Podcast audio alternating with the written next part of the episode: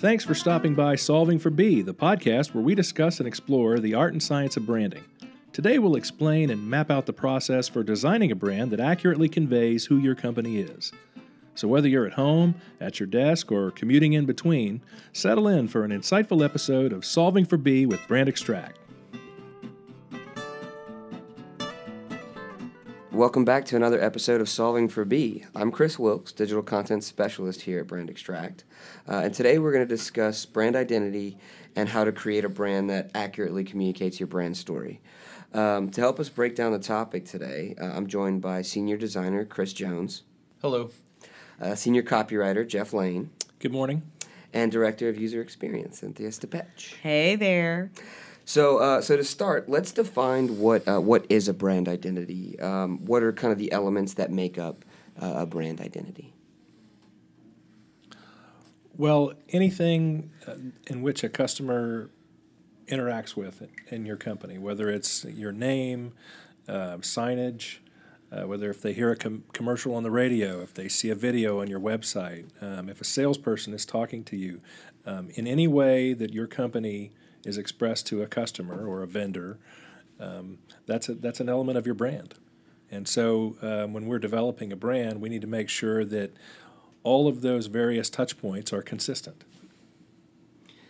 And so, does that come in? I mean, on on top of that, is there like you know, obviously there's logo. There's, I mean, there I've seen you guys. Right. So so you have the actual identity elements, which typically consists of a logo, your typefaces, your color palettes. Your can be how you use photography. It can be how if you have an illustration style, icon styles. Uh, now it's also sound. There's a lot of you know if you think about like cell phones, the little rings they make. Uh, what's the uh, Google, you know, the little Google Play things and the Amazon Fire things and the way their voices are. All those are touch points. Musical signatures. musical Right. signatures, right? All those are different pieces to your uh, brand's identity system. Yeah. Communication styles, everything. So And it, it sounds like Jeff. I think you were touching on this. It's like even the way that your sales folks talk about. Um, talk about your brand the way the way they communicate the things that they communicate it's it's all needs to be considered and and you know All, all of it.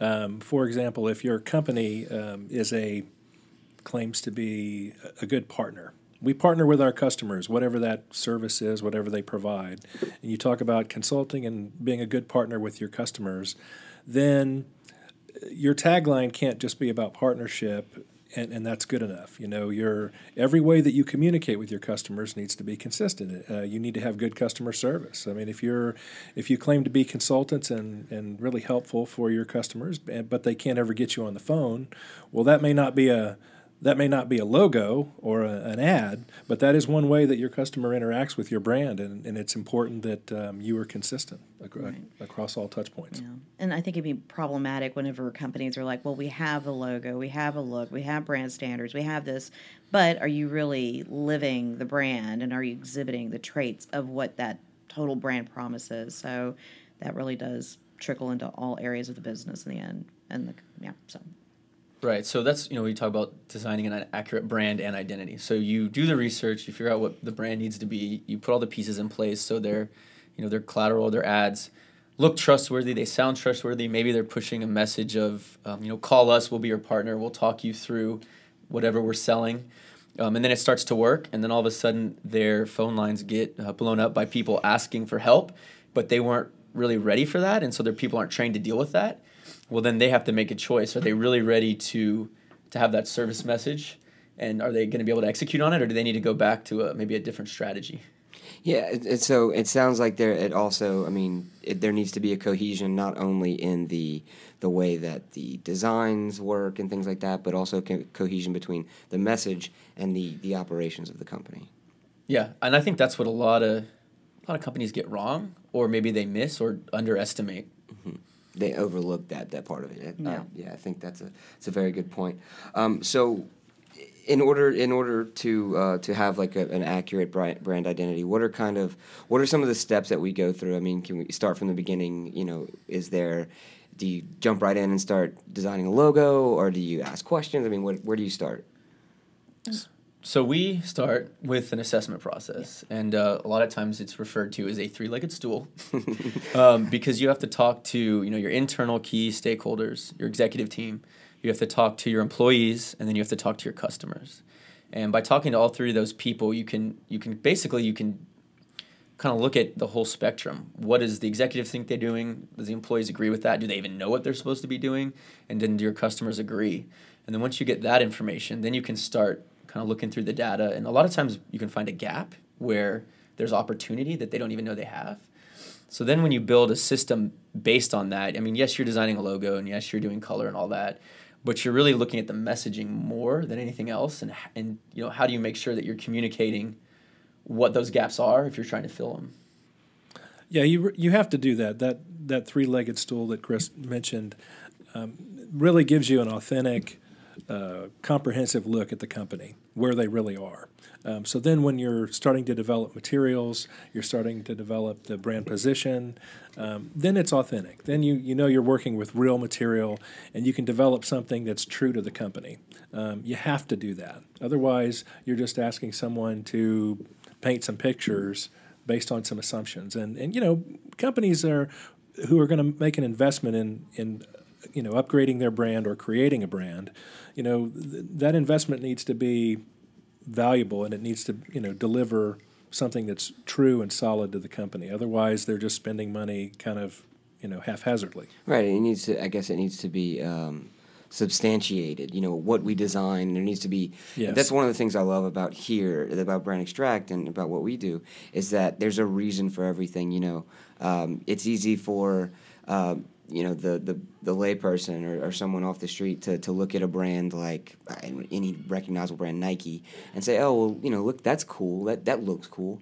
But there's the there's an actual reason behind that. There's research there's data there's you know the the way that things are designed maybe not just the logo but the way the shoe is designed the you know the whether it's a rounded edge things like these things that Well, you it's guys really are taking into familiar with. consideration like understanding who your customer or end user is so that you develop or develop a brand presence that speaks to that base like you have to understand your target audience so if you don't then but there's some other brands that are more far reaching you know um, just like lego pops into mind you know where it's like it's um, not geared towards specific age range, a specific gender. It's like it's open to everyone, but they have the right message and the right kind of story that speaks to that broader audience. So anyway, Yeah. So okay, so first phase or first step is um, is assessment, um, and then so where do we go from there once we have kind of mined that data, so to speak? Well, and it's also not always required for the branding agency to do the assessment. Sometimes a company will come in and they've already done a little of that themselves, or they feel like they really do know who they are, and sometimes they're right. you can trust them, Yeah. um, and sometimes you can take that information. But so once you have all that, let's say let's say what's called the research. Then you start deciding, okay, well, you know, we have an idea of what they want to look like and what they want to sound out, and that's when you get to start building the fun part. So that's when you actually build the brand identity, which is the collection of logo and color and styles and all those pieces. And one of the things the creative group does, and Chris would lead this, is you know to research the competitors in that space because you, you want to make sure, regardless of the story you want to tell, you also want to make sure that the company is going to look and feel distinct and have its own identity. So you don't want to copycat. You don't want to look like the other the other people in your space if you can avoid that. So there's there's creative research as well, uh, competitive research. Right. So if you look at like on the big players, color is really important. Um, if you look at all the major cell phone companies, each one of them has a unique color. So I think uh, we have like T-Mobile is like the, the pinkish purple, and um, so that's one thing that you want to look at is make sure that you're not using the same colors as everyone else in your space because color is a major identifier for people. Um, and of course, you know, blue is a super popular color. So we always try to kind of talk our clients out of just going with blue because they like blue and it's comfortable. It's better to pick a color that stands out. Or if you are going to go for, you know, good old blue, let's pick a shade that isn't being used by all your competitors. Yeah. Well, that's a really good point. Um, I know that they're you know colors like you said they're they're a big identifier, but they also mean a lot. There's more there's more thought uh, behind you know why did we use a red here? Why did we use a blue? It's not it's not just haphazard. Oh, we like the way it looks. To Chris's point, it's um, you know we want to be thought of as like a safety company. So we're going to use that I don't know safety yellow or orange or fluorescent something or other, um, which may or may not work, but there's there's thought behind why these colors and these designs and these shapes go into that. So, So okay, so you, you in your design when you're designing the brand itself, these identity um, these these identity elements, as Chris mentioned, um, uh, is there any is there anything in specific that happens there, or is there anything? Um, do you guys just come up, sketch one out, and say, "Hey guys, here you go. Here's your brand," or is it is it a more laborious process than that? Much more laborious. um, what what we try to do is get more or less down to one story and one tone that expresses who they are first, and then usually there's a couple different visual ways that you can express that. Um, so we'll we'll create we call them toolkits, but a few different ways of looking at how that story can be expressed, um, and they could range from a little bit more conceptual to a little bit more conservative, or maybe one's a little bit more loud and one's a little bit more soft, um, and that helps us kind of gauge the client's reaction to them and, and helps kind of them see we call it it's almost like different clothing right it's the same person but there may be three different suits that that person puts on or maybe one day they put on dress shoes but they'd rather be wearing flip-flops so um, there's kind of it helps them decide what clothes their company should be wearing Yeah. So, what are some of the consider considerations in that phase? Is it, um, you know, is this a brand that wants to be? Do they have a lot of imagery? Is their brand very visual to begin with, or things like that? I mean, are there is there anything you need to look at about that company? Look into the research and and come up with these different treatments and styles and there's a a lot of different pieces that go into that, There's a lot right? Um, so, for instance, a company may be bigger and have a much larger budget, and so you know when you're building these that they can afford to do a photo shoot. So that may affect the type of images you use. Um, we work with uh, nonprofits sometimes who don't have as big of a budget, so then you try to create a system that relies more. Maybe on color or patterns or illustrations that uh, that aren't going to cost as much to produce. So there's also a lot of that that goes on in the back of your mind while you're doing all this. Is what is a feasible solution? Because you can't you could design something that's amazing and beautiful, but completely could never work in the real world or be executed and blow the client's budget, and then they never even get to launch their brand. sure, yeah, But then, if you then within budget, uh, there are other considerations. You know, if a if a company's one of their strengths is that they have great personal relationships with their customers and their vendors, um, and their people are a, a big part of that. Well, then you you might consider, okay, well, we need to. We want to show our people. We want to show our people in a positive light. We want to show our people being thoughtful and helpful, um, or show you know photography of people being people being thoughtful and helpful. Um, you may have, uh, you know, there are also uh, visual elements that can make something look very studious and smart. Perhaps you're a brand that's a thought leader and you want to uh, be portrayed as someone who's sharing a lot of knowledge. So you may have a look that seems more sophisticated and, and scholarly. Um, uh, or you may have a brand that's appealing to young people, so you'd want to have some graphics that are, um, I guess the word might be edgy or or forward thinking or or something that's going to appeal to younger people who are you know a little more hip. Um, so there, there lot, there's a lot that goes into those uh, visual decisions, as well as the tone, the, the voice. Um, if you, again, if you're someone who's sharing knowledge, you may want to sound a little bit more collegiate or a little bit more like a consultancy. Uh, and so the, the language might be very proper and very formal. Um, again, if you're you know if you're selling skateboards, you're not going to sound like that at all. You know, you're going to sound um, um, well, you're gonna you're gonna want to try to sound like the the audience. Right. So it might be um, a little sarcastic. It might have a little bit of attitude. The the tone. So these are you know all of those things are, are go into con, are under consideration. And I think this is also why that upfront research is really important because I've seen so many times where a company tried to design something that looked young and hip, and it was what their perception of that was, and it completely falls falls flat. And you know those young, actual young hip kids want nothing to do with it. um, and so it's if you don't do the research and talk to people, and you try to create something in a vacuum, it's going to be seen as not authentic. And Yeah. nowadays, those brands get called out incredibly quickly. Social media and Yeah. things yeah, like that. I'm yeah. I'm getting up there in age, so you know the the young people are gonna you know what they're the way they're talking and the way they're acting um, they're in tune to things much earlier than I am personally. So it's it's incumbent upon uh, people my age. You know, we have to make sure that we're talking to those people, that we understand them, that we're hearing them, uh, not just what they say, but how they say it. Uh, you know, to make sure that we're authentic. Yeah. And then also thinking about like experiential, like how we're delivering those messages, where it's like for some audiences, depending on the demographic and the age group, there might be instances where, like, for example, social media might not work so well for them. They might, you know, there might be a different way we need to communicate with them that's a little bit more traditional versus like younger audiences where they will be more receptive to those, you know, more online social at the moment, always fresh, new content, you know, nonstop type of communication styles. So um, I think going back to the original assessment process and really understanding who you're speaking to is so important. And then it's like sometimes it changes per the industry.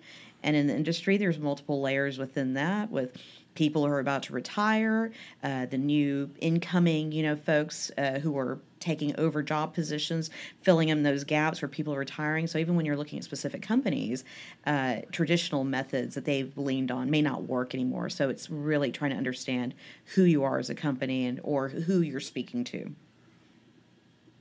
Yeah, I, and I, I I love I love Jeff that you mentioned. You know, like I mentioned earlier, the layperson may look at this and say, "That's a cool logo," but there's a reason behind it. Same thing happens with the language and the, the tone and the voice of that brand. Mm-hmm. You may think that you know we're speaking about it in this way, but there's so many ways with language, as you know. Um, that there's so many ways to talk about something or to describe something, and there's different words to use and different verbiage and things like that that, that are all purposeful and thought out when done properly. Um, and Cynthia's point about um, about knowing who you're talking to, I think that's crucial because ultimately you're designing a brand. Um, you know, the public at large is going to see it, but really you want to design it to resonate with the people, with your target audience, with those personas that you've put up front. So that's a that's a very important part of um, of our process here. I think is defining those personas. Yeah. And I think also it's like, you know, for a lot of these brands, like I'm just, you know, what their big promise is. Like, what's your mission, vision, value? What's the big promise? It's like, if the big promise is like, we deliver cutting edge technology that you've never ever seen in your life, and then there's a lag in there, like for five years, nothing new comes out, and it's kind of you're pumping out the same thing you've been developing for five years, then you're not living that brand. So that's another thing, too, to take into consideration. yeah. So what's so once you've you've decided, I mean, you, you've come up with these concepts and we've narrowed it down to to one, and, and we've you know the, the client has decided upon okay, this is the direction we're going to go. What's next? Is it straight to execution, or is it you know is there are there any other conversa- conversations that have to happen, anything like that, or Well, assuming that everyone's bought into it, Mm-hmm. I mean, the next step is launching it. And so then planning that out, deciding do you want to launch internally first, or do you want to launch internally and externally at the same time? Um, there's a lot of challenges that go into that. A lot of the companies, especially that, that we work with, have offices all over the country or even all over the world. So how do you try to bring all these people together? There's, so there's a lot of logistical concerns with that too. Um, and it's really important to get it right because you really only get one chance to roll it out, and you want, and it's important because that's the message that of what your company is, stands for, and does. That you know comes all the way down from the CEO, and then has to go all the way through you know the to all different levels of your of your staff. yeah, it's that first impression. You mentioned it's important to get it right the first time because you only get one chance to make a first impression.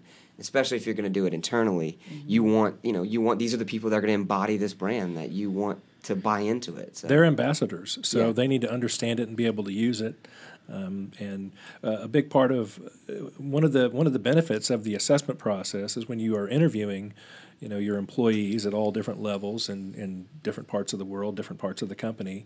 Um, you're you're asking for their input. What do they What do they think of the company? What do they think is going to be uh, where the company's going, where do they think the company should go. So you're getting their input early on, and so when you launch the brand later, they've you know there's a better opportunity for buy-in because they've been involved in the process because you've been listening to them. Sure. So um, when we're when we're doing one of these you know complicated launches that uh, need to reach people in you know different time zones, different continents, um, if they've already been brought into the process, it's a little bit easier for them to to get excited about it because they're going to be asked to start delivering on the brand themselves in one way or another. Sure. So okay, so and and I assume, correct me if I'm wrong, that once you know once we've launched, once we've executed the brand and everything like that, it's important to continue monitoring uh, you know, pretty regularly because you know we've talked about on this podcast before that, um, and we talked we touched on a little bit here as well. Is that things. Um, things are going to change in the market. There's going to be, you know, your your target customer is going to change. So you, you want to make sure you're staying on top of that and, and, and making sure you're producing something and maybe refreshing every so often. Maybe not a full overhaul, but uh, refreshing every so often. Is that is that about accurate, or is there? Well, we've talked in the past about you know a brand is a living thing. I mean, once you once you build it and you launch it, now um, anytime anyone interacts with it, um, it's affected. I mean, it, it is uh, altered. So um, when a customer interacts with the brand and has a positive reaction, and then you know posts some things on social media, or you know uh, tells friends or colleagues about this brand, um, that's you know that's the brand uh, living, mm-hmm. and so you want those impressions to be positive, and you, so you want to monitor how that's going because you know along the way you might think, oh, okay, well we might need to make a few tweaks because here's here's some of the feedback we're getting, here's how people are reacting to the brand, so there might be you know a few updates here and there. Sure. So, so I have a good example of that. There's actually a, a new chain that's rolling out, and I want to say about a year ago, it was called Vert's Kebab, which is a Mediterranean style sandwich kind of thing. Mm-hmm. Well, I went back there recently and uh, I looked at the menu, and it took me a second to realize what was going on. But they'd actually changed their name to Vert's Mediterranean Grill. So I'm gonna assume that there was probably some research. Maybe people didn't know what a kebab was, or maybe they wanted more than that. Mm-hmm. But you could tell that, and I mean, we're talking within a year that they probably were talking to their customers, watching their sales, and they were able to kind of do this flip and offer more more different types of food, right? So now they have rice bowls and things like that. Mm-hmm. So that's the example of monitoring, watching what you're doing, seeing what's working, what's not. And they didn't change, you know, their core of who they were and how they're training their employees, but they saw something was going on with what they were offering enough that they needed to make that change. Right. That maybe it wasn't resonating, or they, like you said, they, they wanted more. So, right. so on that note, that's a that's a you know we like to what we like to do in this podcast is, is provide some examples of, of you know folks that we think have done a good job with branding or or you know um, have have kind of you know, are, are I guess a model example of the topic we're covering. So in this case, um, I don't know if you guys have any particular examples of who you think does a really good job of either adjusting um, their brands accordingly or you know have have all the little details covered.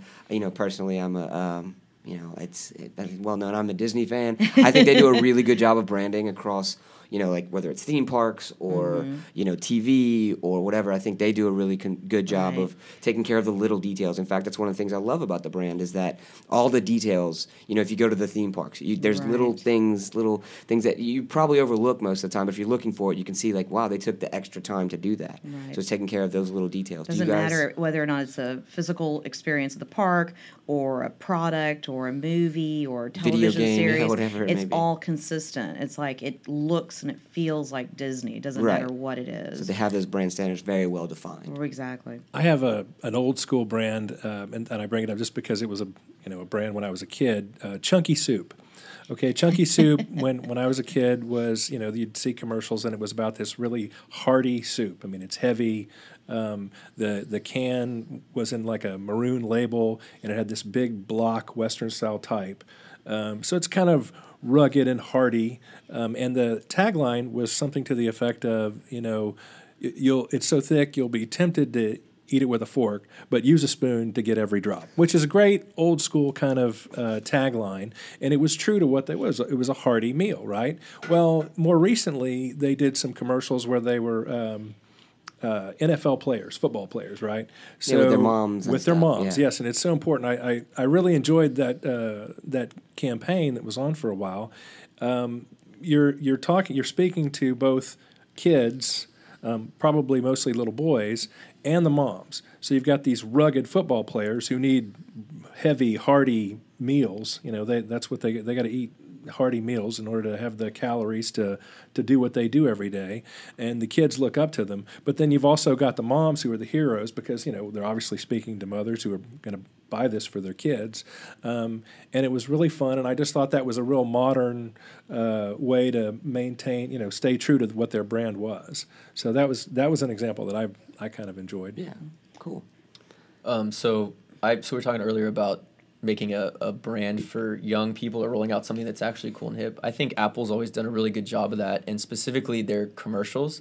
Whoever is selecting the music for those uh, is doing a great job because they will they'll pick a song before it's even popular Uh-huh. and put it in their commercial. And within the next week, I feel like everyone is listening to it all the time. Yeah, it becomes popular. Right. And I, I guarantee you, they've got you know people doing research, figuring out what what's popular, who's young, or, and so that's an authentic way of bringing that out, of bringing that experience to that demographic. Yeah. Though I do worry for Apple, as much as I love it, that their promise again is, you know, just this new digital experience. It's like it's integrated in your lifestyle, but they haven't made much headway in like big technological breakthroughs recently, which I worry about. As cool as the Yeah. visuals are and everything else. So Well, guys, I think that about wraps us up for this week. Uh, thanks for joining us, and uh, thanks for joining us out there. And we'll let you guys get back to your regularly scheduled meetings. Thanks. Awesome. thank you.